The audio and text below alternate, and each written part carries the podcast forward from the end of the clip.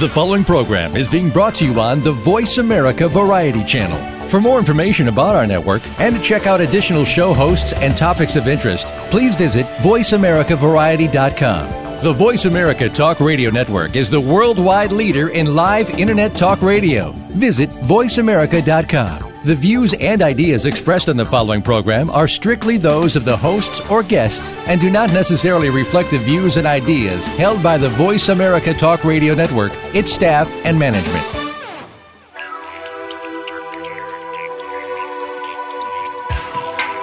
This is TerraTech with Jim Lane. TerraTech is all about the products and companies that are using substantial materials that are changing the way we dress, eat, drink, shop, and live. We are becoming a more bioeconomic society and are more aware of the products in our lives. Now, here's your host, Jim Lane. Welcome to TerraTech. I'm your host, Jim Lane, for the next 60 minutes as we travel to the stage of the Advanced Bioeconomy Leadership Conference, ABLC 2017, in Washington, D.C. 500 on site delegates and 10,000 BioChannel TV viewers have gathered to hear the latest trends in bio based materials. Also, stuff that'll transform everyday life. On stage this morning, we have Mike Salzberg, who heads up bio based chemical commercialization for DuPont. Also, we have the president of one of the world's largest chemical companies, DSM Biobase. That's Atul Thakrar. We also have Jacques Baudry-Losique, a top exec at the pioneering algae company Algenol. Moderating this morning, our discussion will be Steve Weiss at Genomatica. That's a company bridging computational and life sciences to transform the way we make everything from wetsuits to tires. It's going to be a very exciting Industry Horizons forum talking about the future of biobase. Let's join Steve Weiss, who's on the ABLC main stage, moderating right now. Uh, develops and delivers complete bio-based processes for the production of intermediate and specialty chemicals. Uh, the first commercial plant in the world using our technology is up and running in Italy. Novamont, uh, our highly respected partner, uh, is doing a beautiful job. We have the greatest respect for uh, Novamont and their CEO, Catia Bastioli. Um, this morning's session is going to focus on commercial progress. And we have uh, three great examples of companies that have been moving the ball forward in terms of technology, products, customers, and they have a lot of lessons to share with us today. Um, let me introduce our, our three speakers. Put on glasses for that. Uh, first, we have Atul Thakrar. Uh, many of you probably know him. He's a, a many-time presenter at ABLC events. Uh, Atul has been president of DSM's Bio-Based Products and Services Unit uh, since the summer of 2015. He has over 20 years of experience in specialty chemicals and in energy. Many of you may also know him uh, from his days as CEO of. Uh, Atul, good seeing you. Uh, next, we have Michael Salzberg. Uh, Michael is a 29 year veteran of DuPont. Uh, and for the last 11 years has been leading DuPont's efforts in biomaterials as their global business director. Um, he's going to be describing both their existing products that have been in market for multiple years and, and a great pioneer with those efforts, as well as some of the new uh, platform chemical work that he's working on. Uh, last, uh, at the end of the table, we have Jacques Baudry-Losique. Did I do okay with that, Jacques? Uh, who is Chief Business Officer at Algenol with over 20 years of experience in energy and technology. Uh, before Algenol, he was at Codexis, and prior to that, held senior policy positions at the Department of Energy. Um, with that, uh, let's welcome our panelists, and Atul, if you can start us off. Thanks, Steve. And uh, thanks, Jim and Fabio, for this uh, fantastic uh, setup here. I've been coming to this for, I don't know, seven years now. And uh, I think every year it gets better. So thank you for that, and thank you for the support for the industry. Uh, I want to call out a couple people from DSM. Marcel Lubben, uh, he's heading up, please stand up, Marcel. He's the, the more handsome of the three Dutch people here, but he looks after Reverdia. And Hans van did I say that name right, Hans? Right. He's the commercial director in, in the United States for, for DSM. Uh, so, what, what I'm going to talk to you about is a little bit of introduction to DSM. I'm going to also talk to you a little bit about the experiences that we've had at the commercialization front. And most importantly, I'm going to try to start a dialogue here in terms of the lessons learned so we can have some frank conversations about what's going on in this industry from at least our perspective. And I hope that that creates a dialogue for everybody. So the title, I kept changing that, and uh, I decided to settle on this one long term vision, the need for that, and persistence, because this journey, as I think Babette and others spoke about yesterday, is a long one.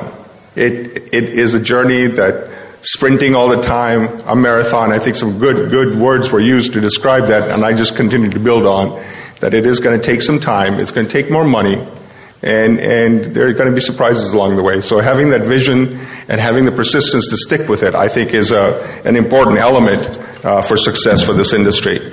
Now I need to figure out how to run this. Okay, so uh, DSM. Uh, I'm an expert at DSM. I joined two years ago. So what what I want to do, I'm not an expert at slides either. So we were a coal mining company 100 plus years ago. DSM stands for Dutch state mines.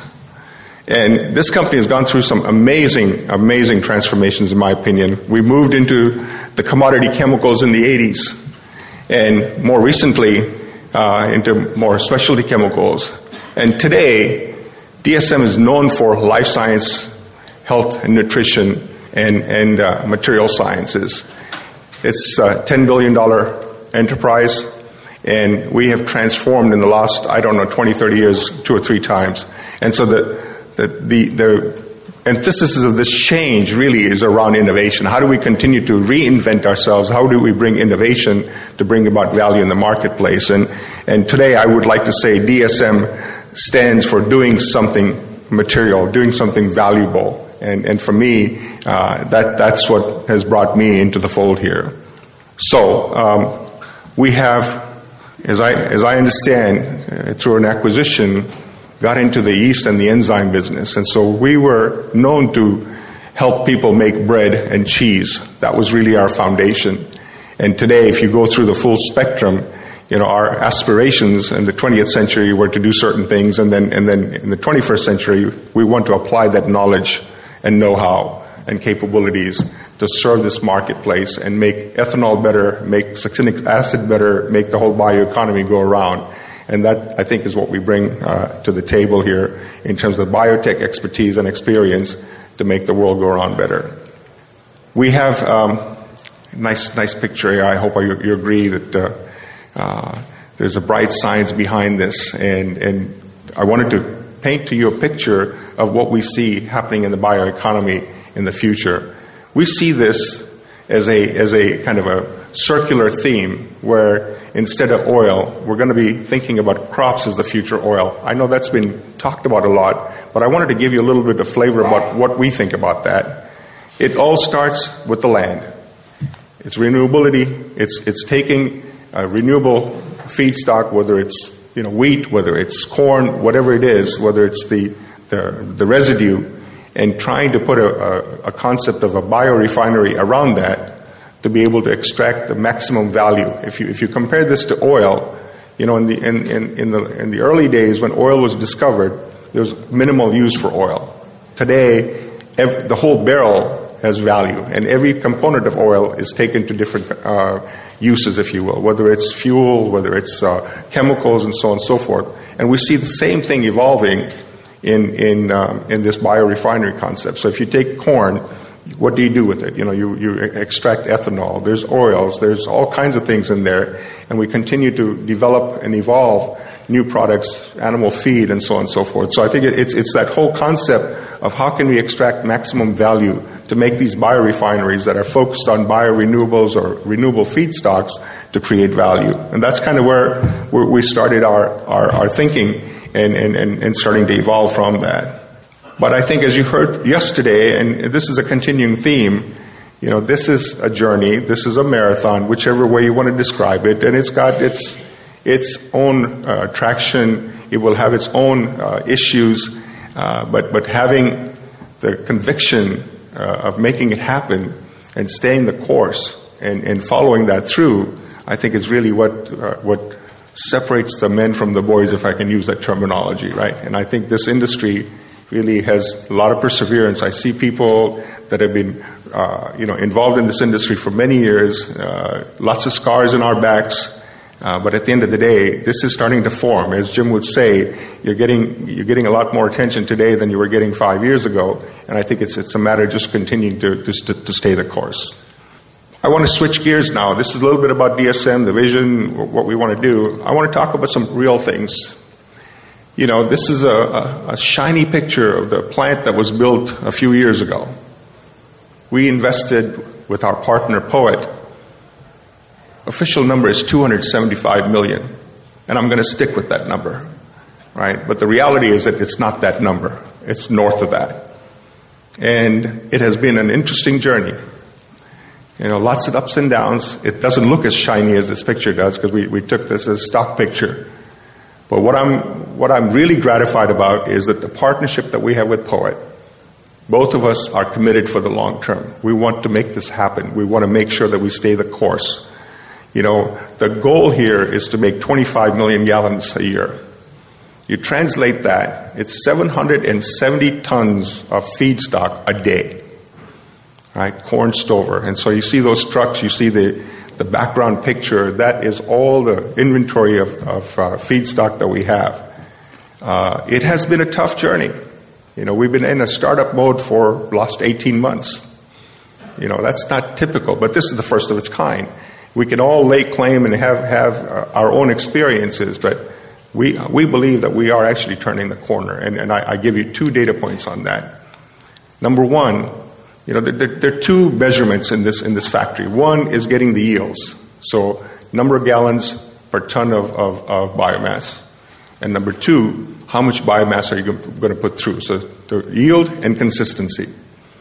Very happy to report that in the last 18 months, we've demonstrated the yields we could get roughly 70 gallons a ton. That is something that's not a problem. We have managed to do that, and now we're working on, on getting it done more consistently. So, getting to the, the 10, the 20, the 25 million gallon production.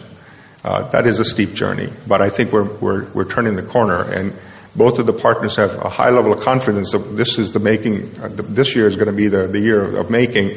And so, a couple of weeks ago, we took a bold decision to announce the fact that we're actually going to make additional capital investment here in bringing uh, an on site enzyme manufacturing uh, facility in Emmetsburg. And, and that is based on the conviction that we have rather than buy and use, we're going to make and use.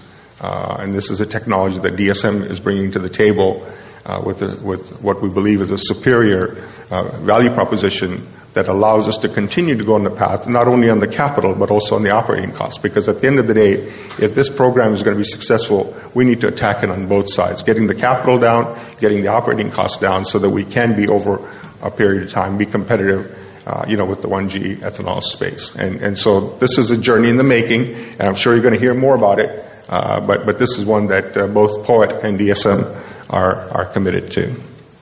We also recognize that this journey is long. We recognize that this journey is also going to be more costly than any one of us anticipated. And we have the conviction that we're going to make it work. But whilst we're doing that, I think what we're also embarking upon, yesterday there was a lot of discussion about get away from, uh, from ethanol. I'm telling you, we're not getting away from ethanol. We are heavily involved in ethanol, but we're not making ethanol, we're making it better. That's the goal. And so we just, uh, in the summer of last year, we announced a partnership with ICM. ICM uh, is responsible for putting up more than half of the plants in North America, the corn ethanol 1G plants as they're known. And they've developed a, a very exciting technology to improve the yields further. And it, we call it the Gen 1.5. For those of you who are not familiar, that's essentially just taking the fiber that currently goes into the animal feed and actually extracting that and then, and then uh, uh, you know, breaking it down to make uh, uh, ethanol or additional ethanol. And, and so here, again, our partnership, just like it is in the, in the previous case, we bring the biotech solutions to, to the POET DSM venture in the 1.5G uh, in collaboration with ICM. We're doing the same thing. We're bringing our yeast to the table, uh, and in particular, the differentiation that we have is that we're able to take both the C5 and the C6 sugars and convert that into ethanol as well. So, again, uh, the theme here is, is to bring value, bring sustainability in different ways to make these biorefineries more successful and, and more productive. I want to also, uh, Marcel touched upon this yesterday in, in, in, a, in, a, broader context, but this is another one of our ventures. Uh, DSM and Roquette have partnered together to put the first everybody wants to talk about the first, right? And this was the first factory. It was maybe a smaller factory than the second factory, but it is a factory that's out there uh, that started up in uh, 2014 making succinic acid, biosuccinic acid. And so, uh, you know, this is another journey, multi-million dollar journey, you know, uh, and, and it, it's, it's a marathon, as, as Marcel rightfully described. And our, our focus really, uh, unlike the previous one, if we can make it work right, if we can get the economics, there is no market risk because ethanol has, has, a home. This one is a little bit different. I think we've got the technology covered. I think we have the science covered. I think what we're focusing now is market development to grow the market because I believe, my personal belief is I think there's way too much assets in asset today than the market uh, warrants. So, so I think we have to catch up on that on that front. So that's a decision that we've made jointly with our partner to really pivot and really focus the organization on market development. And Marcel talked a lot about it, so I won't dwell on it. But again, that's, that's another example where DSM is participating. I like this picture because uh, I don't swim, but we need to get out of the one pot to the other. And I think this is ways of, there's a necessity to think beyond. And, and, and that's what I want to end up with in, in terms of what does it take to be successful?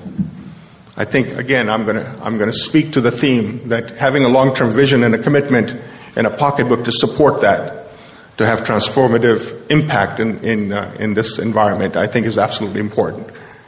I think having the right partners, I mean, if you see the theme that we have in, in the three examples that I shared with you, picking the right partners, having the conviction that we bring different things that are complementary and being able to work together because this is a journey that no one of us will be able to be successful alone. That's our opinion.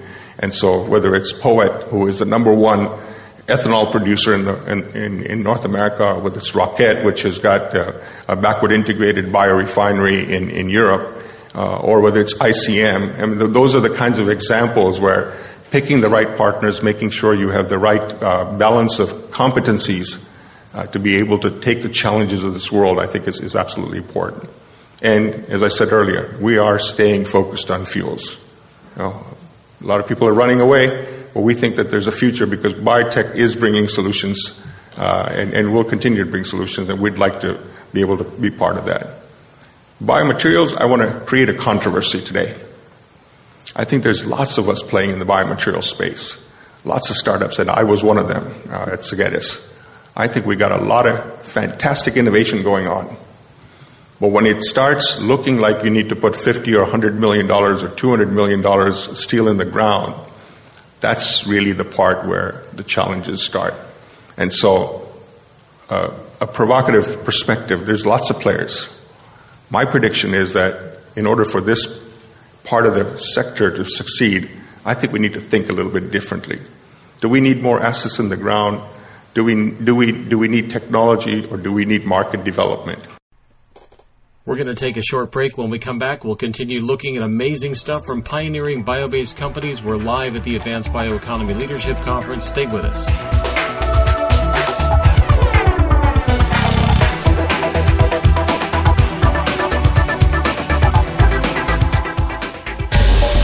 Get the news on our shows and other happenings by following us on Twitter. Find us at VoiceAmericaTRN or twitter.com forward slash VoiceAmericaTRN.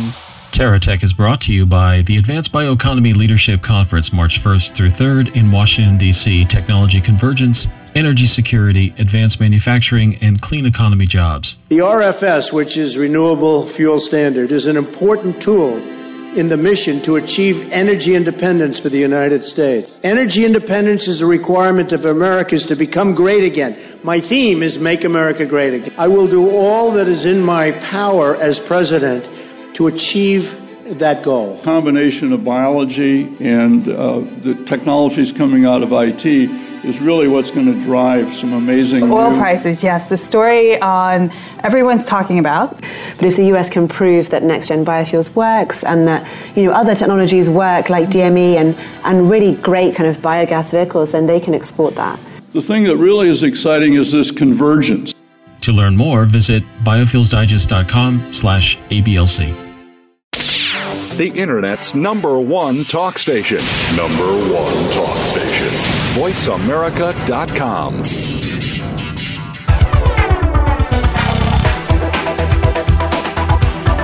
You are listening to TerraTech. To reach Jim Lane or his guest today, call into the program at 1 866 472 5788. That's 1 866 472 5788. You may also send an email to jlane at biofuelsdigest.com.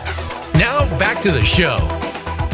Welcome back to TerraTech. I'm your host, Jim Lane. We're exploring this morning amazing stuff from pioneer bio-based companies uh, live at the Advanced Bioeconomy Leadership Conference in Washington, D.C.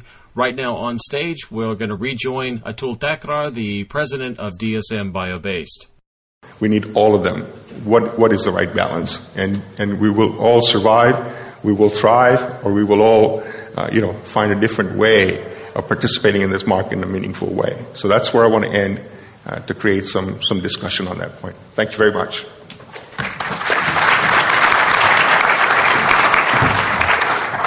Thank you, Atul. I really appreciate those open, candid remarks. Uh, you know, very helpful in sharing for the audience. Uh, let's welcome Michael Salzberg of DuPont.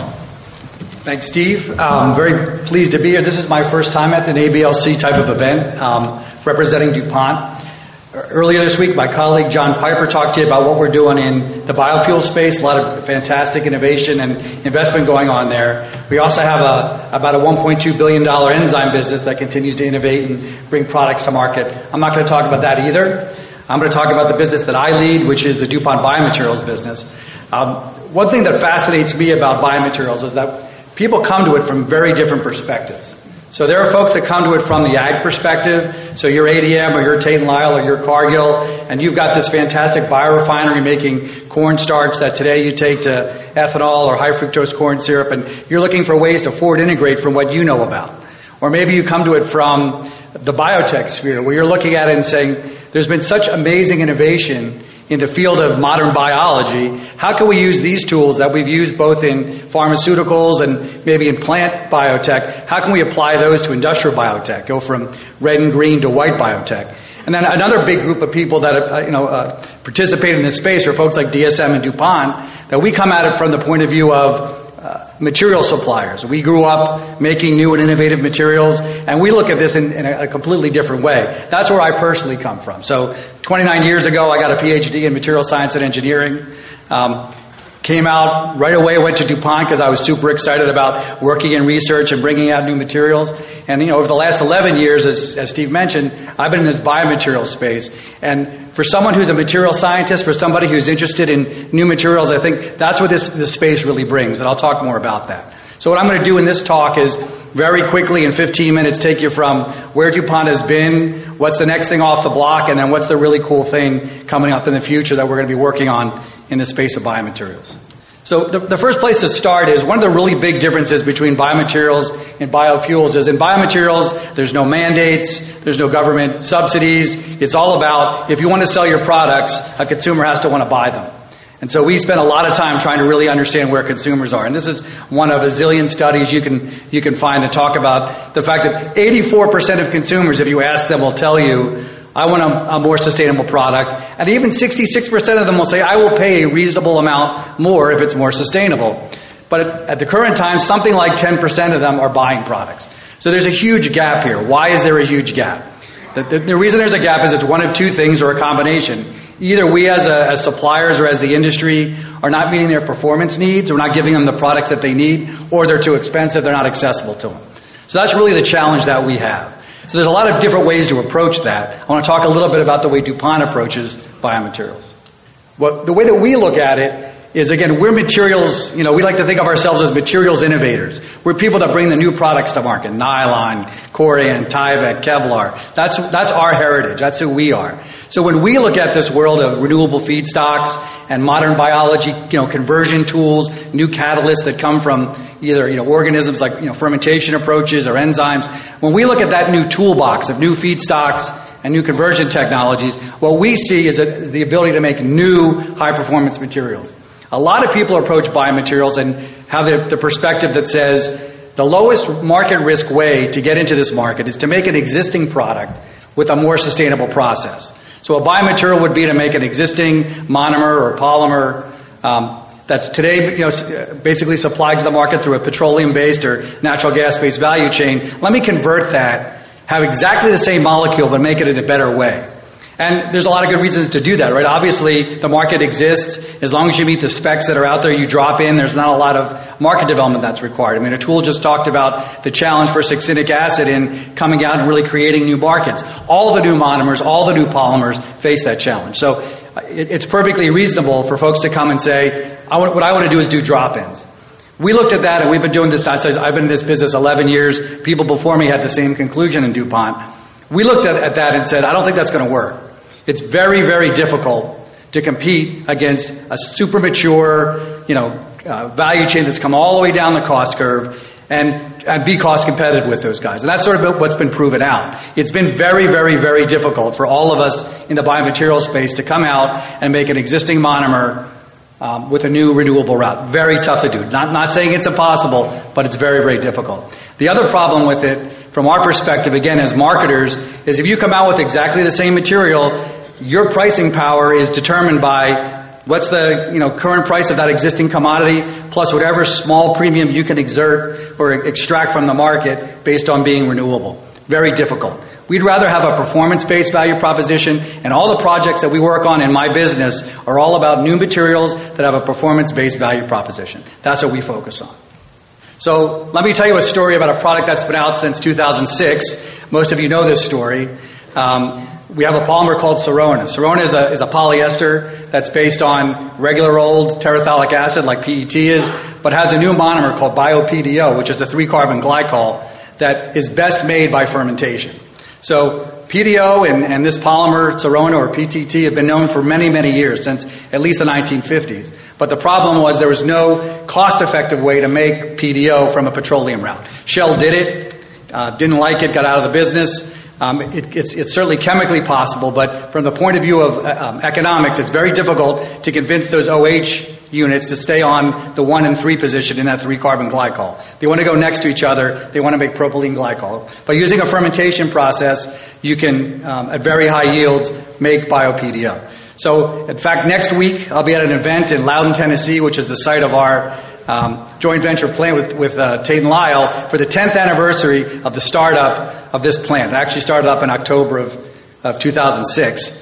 Um, that plant's been running. Uh, we've, we've expanded it. This is now a business where we take that BioPDO. We have a, a polymer plant in Kinston, North Carolina. We have another plant in China. And um, we make a polymer called Sorona that has fabulous properties.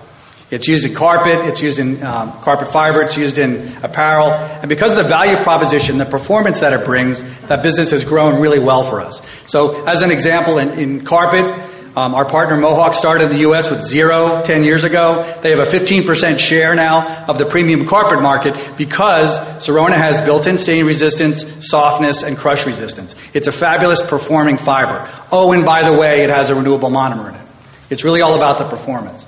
Uh, in apparel, it's a, it's a, similar story. It brings comfort and what they call comfort stretch. And so, if you've noticed in all your garments, what we're beginning to see is everything has a little bit of stretch to it.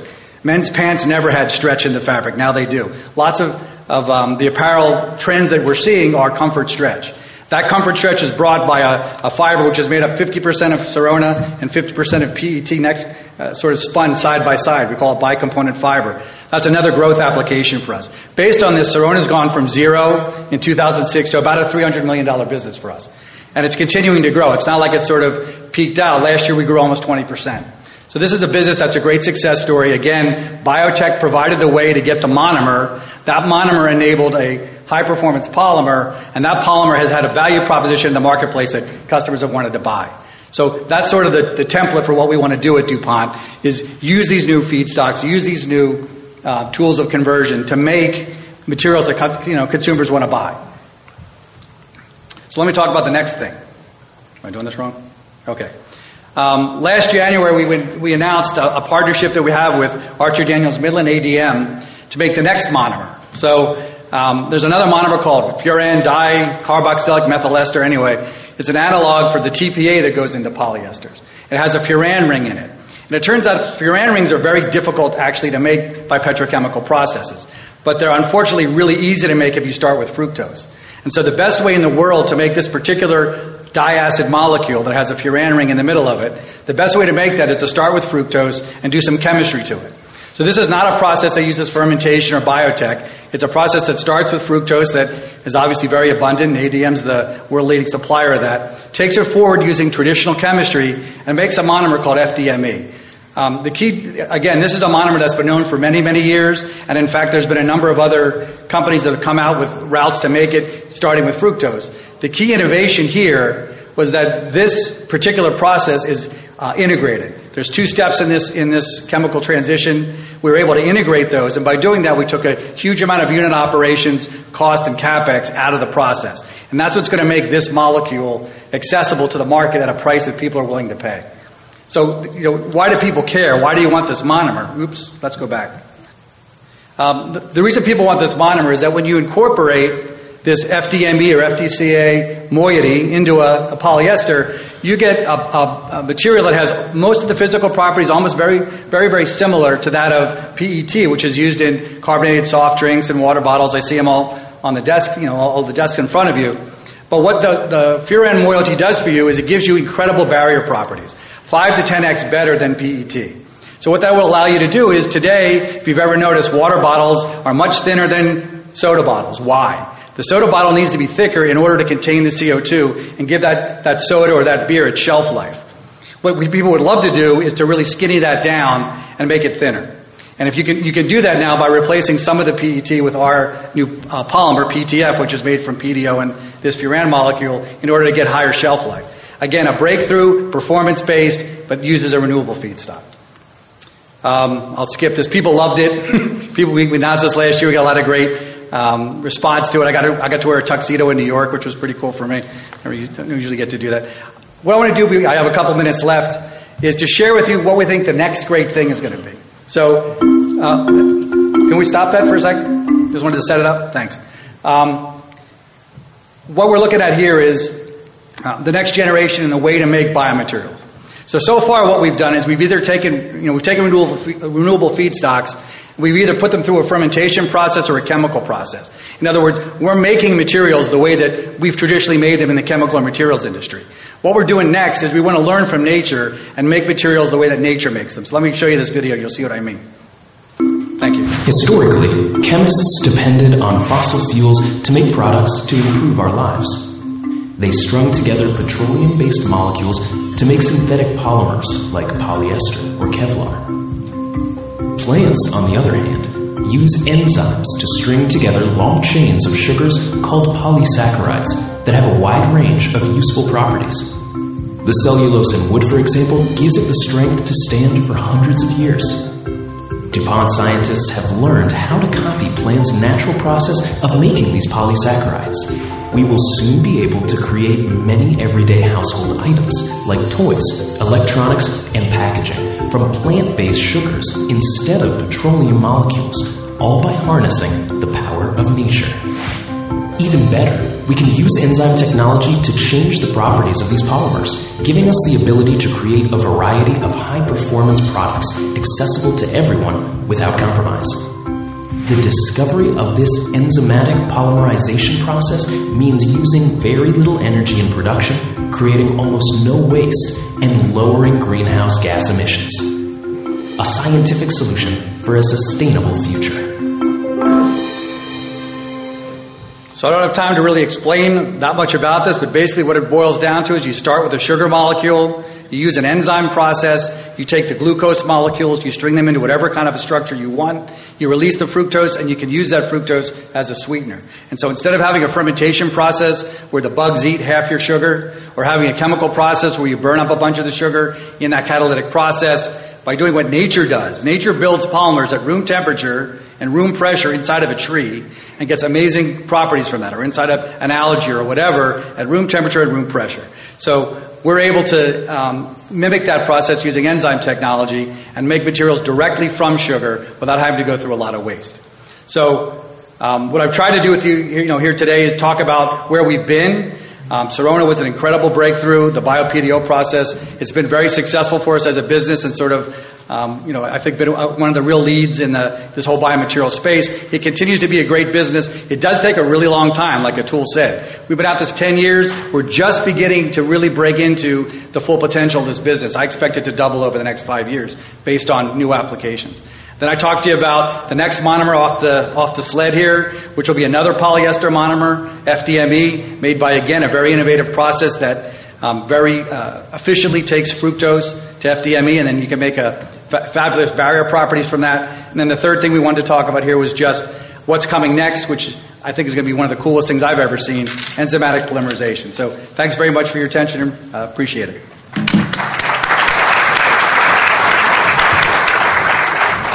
Thank you, Michael. Uh, that was a, a, great overview of DuPont's approach and thinking about biomaterials and performance enhancements that are needed. Uh, let me welcome Jacques of Alganol. Uh, thank you very much, uh, Steve, and thanks for uh, doing a good job with my name despite my missing the pre-briefing. So, thank you very much. But we are Algenol, not Alganol. So, all right. Uh, so let me talk to you about um, you know what is the you know broad range of algae products that can be enabled by all that explosion technology we see today, and how uh, algenol can contribute to this uh, future algae uh, economy. So, um, what I wanted to talk about is well, number one, let me tell you a little bit about Algenol. So, we are a uh, small company based in Fort Myers, Florida. We're already 10 years old, still uh, already got uh, hundreds of million dollars in funding. We're primarily focused on ag tech today uh, with very strong contract research, development, and manufacturing capabilities, including synthetic biology. Uh, our claim to fame so far is developing, through synthetic biology, actually a very productive uh, cyanobacteria host that can uh, produce uh, ethanol and also biocrude as a byproduct. Uh, for those who know algenol, that, that's been really our focus until last year. So, uh, why are we really so much interested in the um, algae space? Um, we think that algae can be a phenomenal platform to meet the global needs uh, going forward. Uh, algae have some very interesting building block. Its oil and sugar content make it a great platform for both fuels and food. Its uh, protein content make it ideal for animal feed as a partial or actually a complete replacement uh, for feed in for some species. Um, some algae have nit- nitrogen fixing and other properties that make it ideal uh, for bi- as a biofertilizer. And uh, also, uh, algae can enable a whole range of uh, you know, products for you know, cosmetics and nutraceuticals. We'll take a short break. When we come back, we'll continue looking at amazing stuff. We're live at the Advanced Bioeconomy Leadership Conference with a lot of pioneering bio based companies like DuPont. DSM, Algenol, and Genomatica. Stay with us.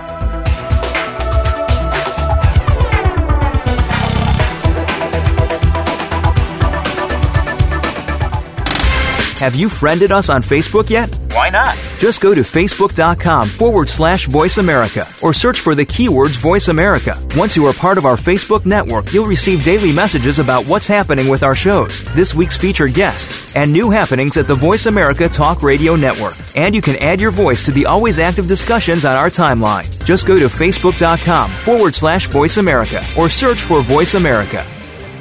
TerraTech is brought to you by the Advanced Bioeconomy Leadership Conference, March 1st through 3rd in Washington, D.C. Technology convergence, energy security, advanced manufacturing, and clean economy jobs. The RFS, which is Renewable Fuel Standard, is an important tool in the mission to achieve energy independence for the United States. Energy independence is a requirement of America's to become great again. My theme is Make America Great Again. I will do all that is in my power as president to achieve that goal? Combination of biology and uh, the technologies coming out of IT is really what's going to drive some amazing Oil new- prices, yes. The story on everyone's talking about.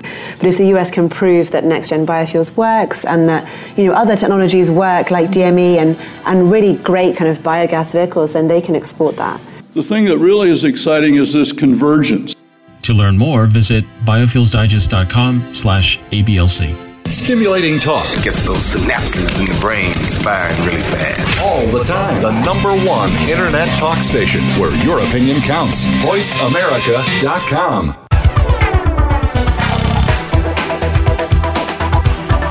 You are listening to TerraTech. To reach Jim Lane or his guest today, call into the program at 1 866 472 5788. That's 1 866 472 5788. You may also send an email to jlane at biofuelsdigest.com. Now back to the show. Welcome back to TerraTech. I'm your host, Jim Lane. We're exploring amazing stuff from pioneering bio based companies. We're live at the Advanced Bioeconomy Leadership Conference. That's ABLC 2017. On stage right now is Jacques Beaudry-Losique of Algenol. We're going to head back right there, right now.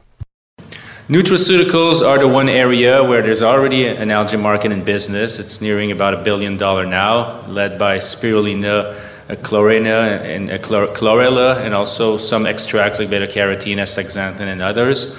Uh, it's been actually growing by uh, leaps and bounds, tracking the explosion in nutraceutical over the past decades or so, and it's projected to keep growing in, in coming years. Um, ag science also uh, present enormous am- amount of interest for algae. We're actually working on a nitrogen fixing strain uh, that can help be, be an important ingredient into a biofertilizer and can also be a biostimulant. Uh, this is also an area where we see big positive drivers with the traditional fi- fertilizer being faced with nearly insurmountable issues of uh, sustainability and uh, pollution across the board and being banned outright in, in some areas of the world. So why is Al- interested in that space? Well, the number one, we have uh, we have really developed a couple of core technology. I think our synthetic biology capabilities I talked about, but I would say our core technology and our claim to fame is really our production platform, our photobioreactors. It's been developed at tens of millions of dollars over the past uh, nearly a decade. Uh, it is, uh, you know, this photo-based bioreactors are gone to, you know, 10 generations of designs and improvement. It's a multi-layer platform uh, that uh, can help uh, grow a very large variety of algae types in highly productive conditions with very good characteristics. We can help enable natural colorants, nutraceuticals, food and feed. We've already produced ethanol and green crude oil. Uh, we do have some intellectual property for some biochemicals. We're doing some tests for biofertilizer today. And uh, like I said earlier, we're about to go into commercial production for biocolorants. So Algenol can be an important enabler for this uh, technology. I think the sequence. is, All right, got it right. Okay, so why are photobioreactors so great? So there's, three things I would like you to remember. Is that number one, they're low-cost systems. So if you heard of PBRs before, you probably think high cost can never never be commercializable. Well, we spent 10 years trying to optimize the technology to be able to produce a product that can sell for 50 cents per kilogram ethanol. And so every single one of our effort has been to drive the cost down and make it as cost effective as possible. So not only our photobioreactors can, uh, can, can last long and are highly productive, but they're relatively lower cost. So uh, I would say uh, if, if you think about product that costs, you know, uh, or, or products that can be made at two dollars per kilogram or more, I would say our PBRs are ideal to make it a profitable endeavor. Also, I think you know what's new is our enclosed production system, industrial algae cultivation makes it a lot easier to control the culture and uh, within tight tolerance and make it uh, more predictable and high quality product. Um, and also, I would say it promotes a highly efficient uh, algae growth because the ability to control uh, heat and light. Um, I will not ask you to read that slide. I apologize for the small font, but that's to encourage you to download the presentation afterward. So that's a that, that's a comparative. Uh, it's just a comparison between open pond technology, traditional PBR technology, and our PBR cultivation systems. And uh, yes, while we have slightly higher capital costs than Open Pond, we believe that our overall product life cycle costs are better. The economics are overall better, and I think we have a very compelling value proposition because of a, company, uh, a combination of uh, high quality and uh, lower life cycle costs, as well as the ability to uh, handle genetically enhanced algae in an enclosed environment. In fact, we think we're the only company that have had a, a algae approved and for cultivation in the commercial production. So why do we have so much productive advantages in our vertical PBR arrays?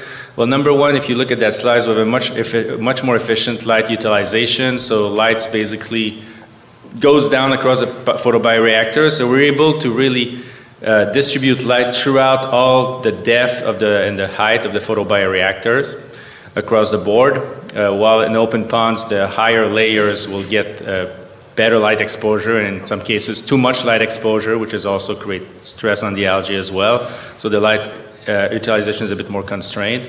We also have almost none of the competing and predator organisms that can uh, be present in open ponds uh, without intense treatment.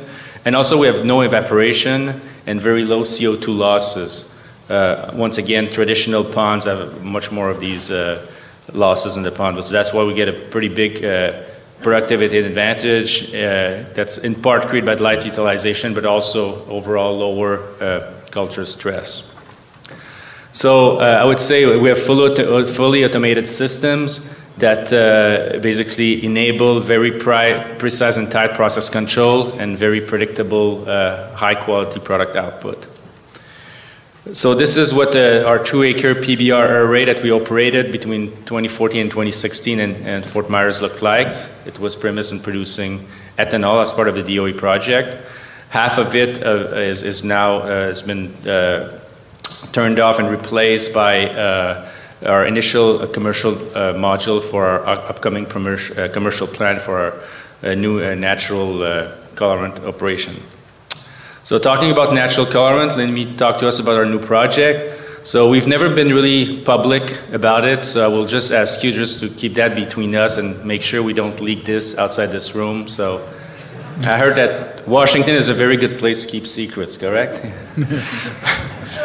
so, um, our new product will be uh, the reverse of uh, you know uh, ethanol from 50 cents per kilogram to $100 plus per kilogram is, is something that I think uh, um, it, it, that's going to enable us to build a facility at a scale that really fits within our actual facility in Fort Myers. So within 15 acres, we will be able to get a commercial facility that we actually uh, started the first uh, commercial module uh, actually today as we speak. The product is phycocyanin, so um, phycocyanin, which is a natural blue colorant from spirulina, has been approved by the FDA through decisions and rulemakings in 2014 and 2015. The total has also good regulatory footing in the EU and Japan.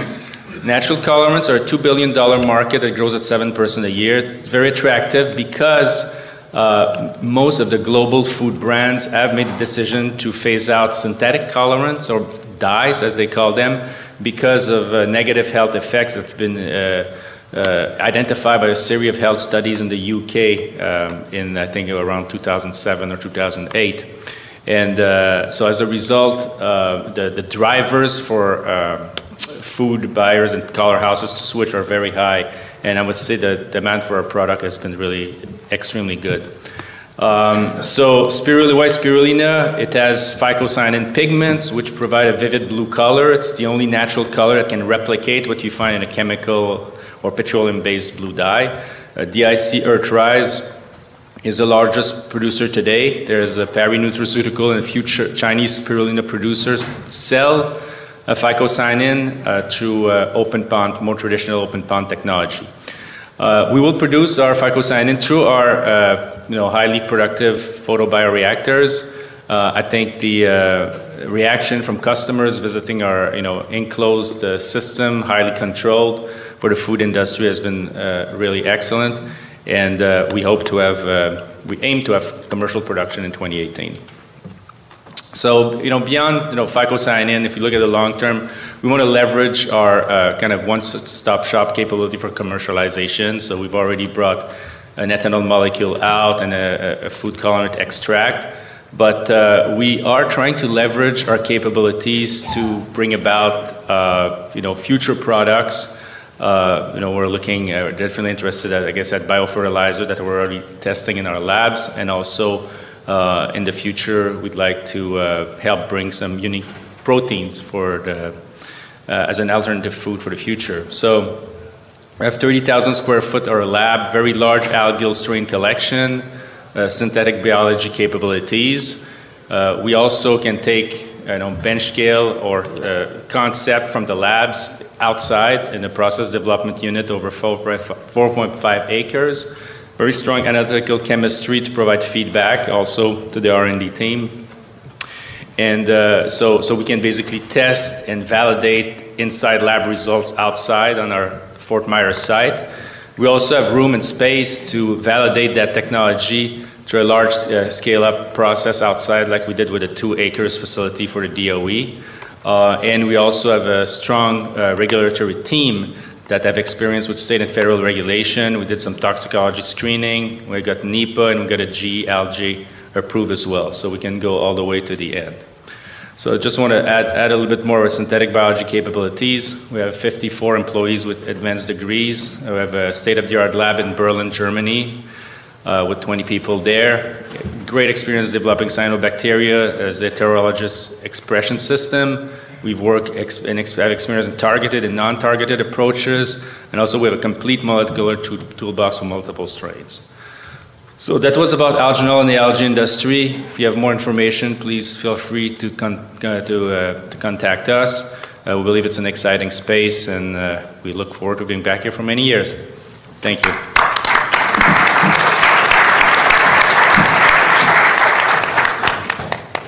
Thank you, Jacques. Uh, it's great to see the progress in commercialization. Uh, we have time for some questions. Uh, let me go ahead and kick it off with a, a first question at the whole panel. Um, Atul, I was intrigued to hear you speak in, in your opening comments about the importance of staying the course. And I was hoping that each of the panelists could share an example of a time where the devil was really in the details and you know what it was like to stay the course, stick with it, and any key learnings that you can share from those experiences. Atul, do you want to start?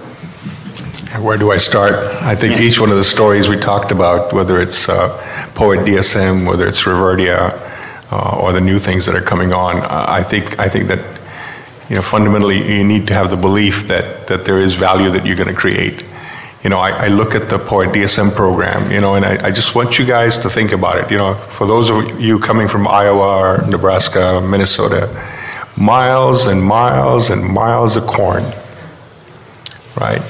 And and uh, we take the corn, but the cobs and the and the stalks and all the stover, you know, are today in the ground.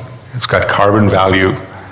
Why can't we make something out of it, right? That was kind of the vision and and uh, I'm trying to do it in a cost effective way to uh, do some good stuff in terms of bringing new product, bringing uh, more sustainable solutions, creating value for the farmers because we're actually buying the residual waste. We're putting these $300 million factories out there creating jobs.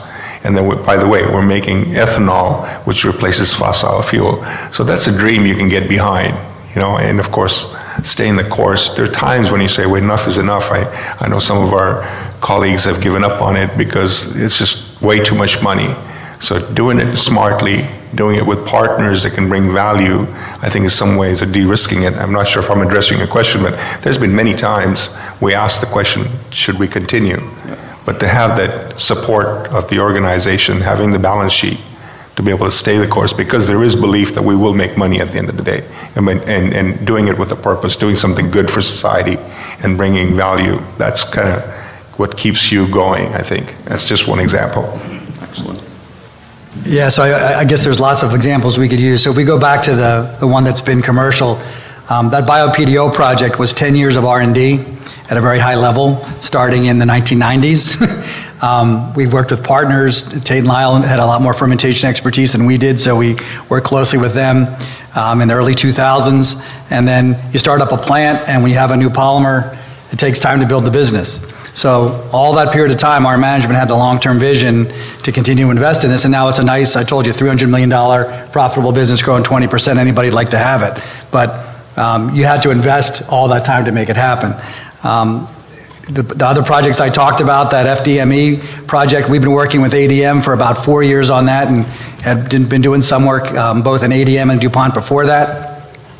And the enzymatic polymerization stuff, literally the, the genius that came up with this in DuPont um, brought it, the first patent is patent 7 million, which is a long time ago. And we've had a serious program on it for eight years. And it'll probably just be maybe late this year that we'll be announcing the first uh, commercial plant there if everything goes well. So that's the kind of time frame it takes, both to develop these technologies, but then just as importantly with materials, once they're available out in the marketplace to build the, the application space and build the demand for it also takes time. So this is definitely not for the faint of heart. Thank you, Jacques. Yeah, I mean, I think I completely agree with Atul and Mark. I mean, I would say it always takes longer in the lesson, takes more money, takes more people, takes more rework.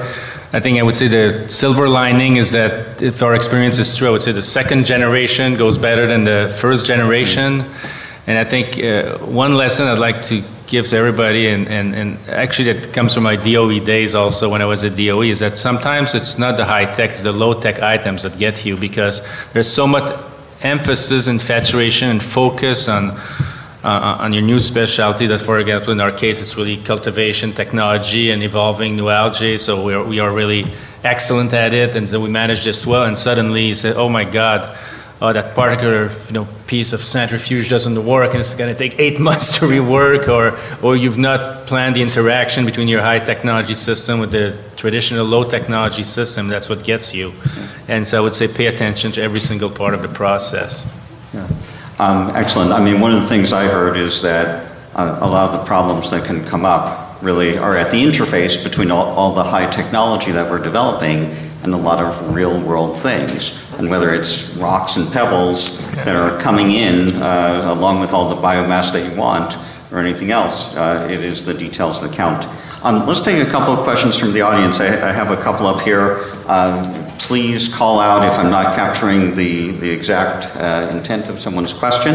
Uh, the first one deals with uh, lignocellulosic sugars and really a question about whether that requires some two-stage conversion process or if there's a way to combine it to one-stage enzymatic treatment. I think it may have been prompted by some of your yeah, I, comments. I, I, I, make sure I get the question right. I think what the question is is wouldn't it be cool if you could start with lignocellulosic biomass, break it down with one set of enzymes, and put it back together into the polymers that you want with another set of enzymes? I think that's what was meant. If I didn't get that right, somebody yell out. So um, totally agree. It would be really, really cool. The reality is where the technology is right now is we have to start with very clean sugar. We start specifically with sucrose, and that's what makes the technology work with the class of enzymes that we have today. I'm a big believer that as time goes on, we're just beginning to scratch the surface of what can be done using enzymes to make materials. We're just getting started. So someday it would be absolutely fantastic if you could do that. Um, today it's not possible.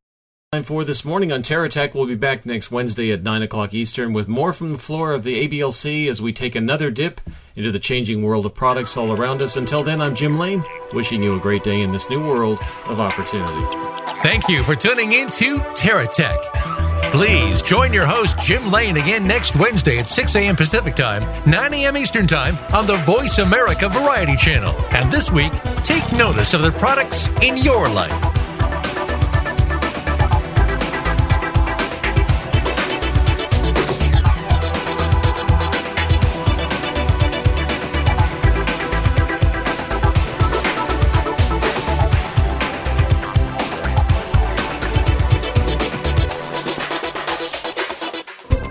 Thanks again for listening to the preceding program brought to you on the Voice America Variety Channel. For more information about our network and to check out additional show hosts and topics of interest, please visit VoiceAmericaVariety.com. The Voice America Talk Radio Network is the worldwide leader in live Internet talk radio. Visit VoiceAmerica.com. The views and ideas expressed on the preceding program are strictly those of the host or guests and do not necessarily reflect the views and ideas held by the Voice America Talk Radio Network, its staff, and management.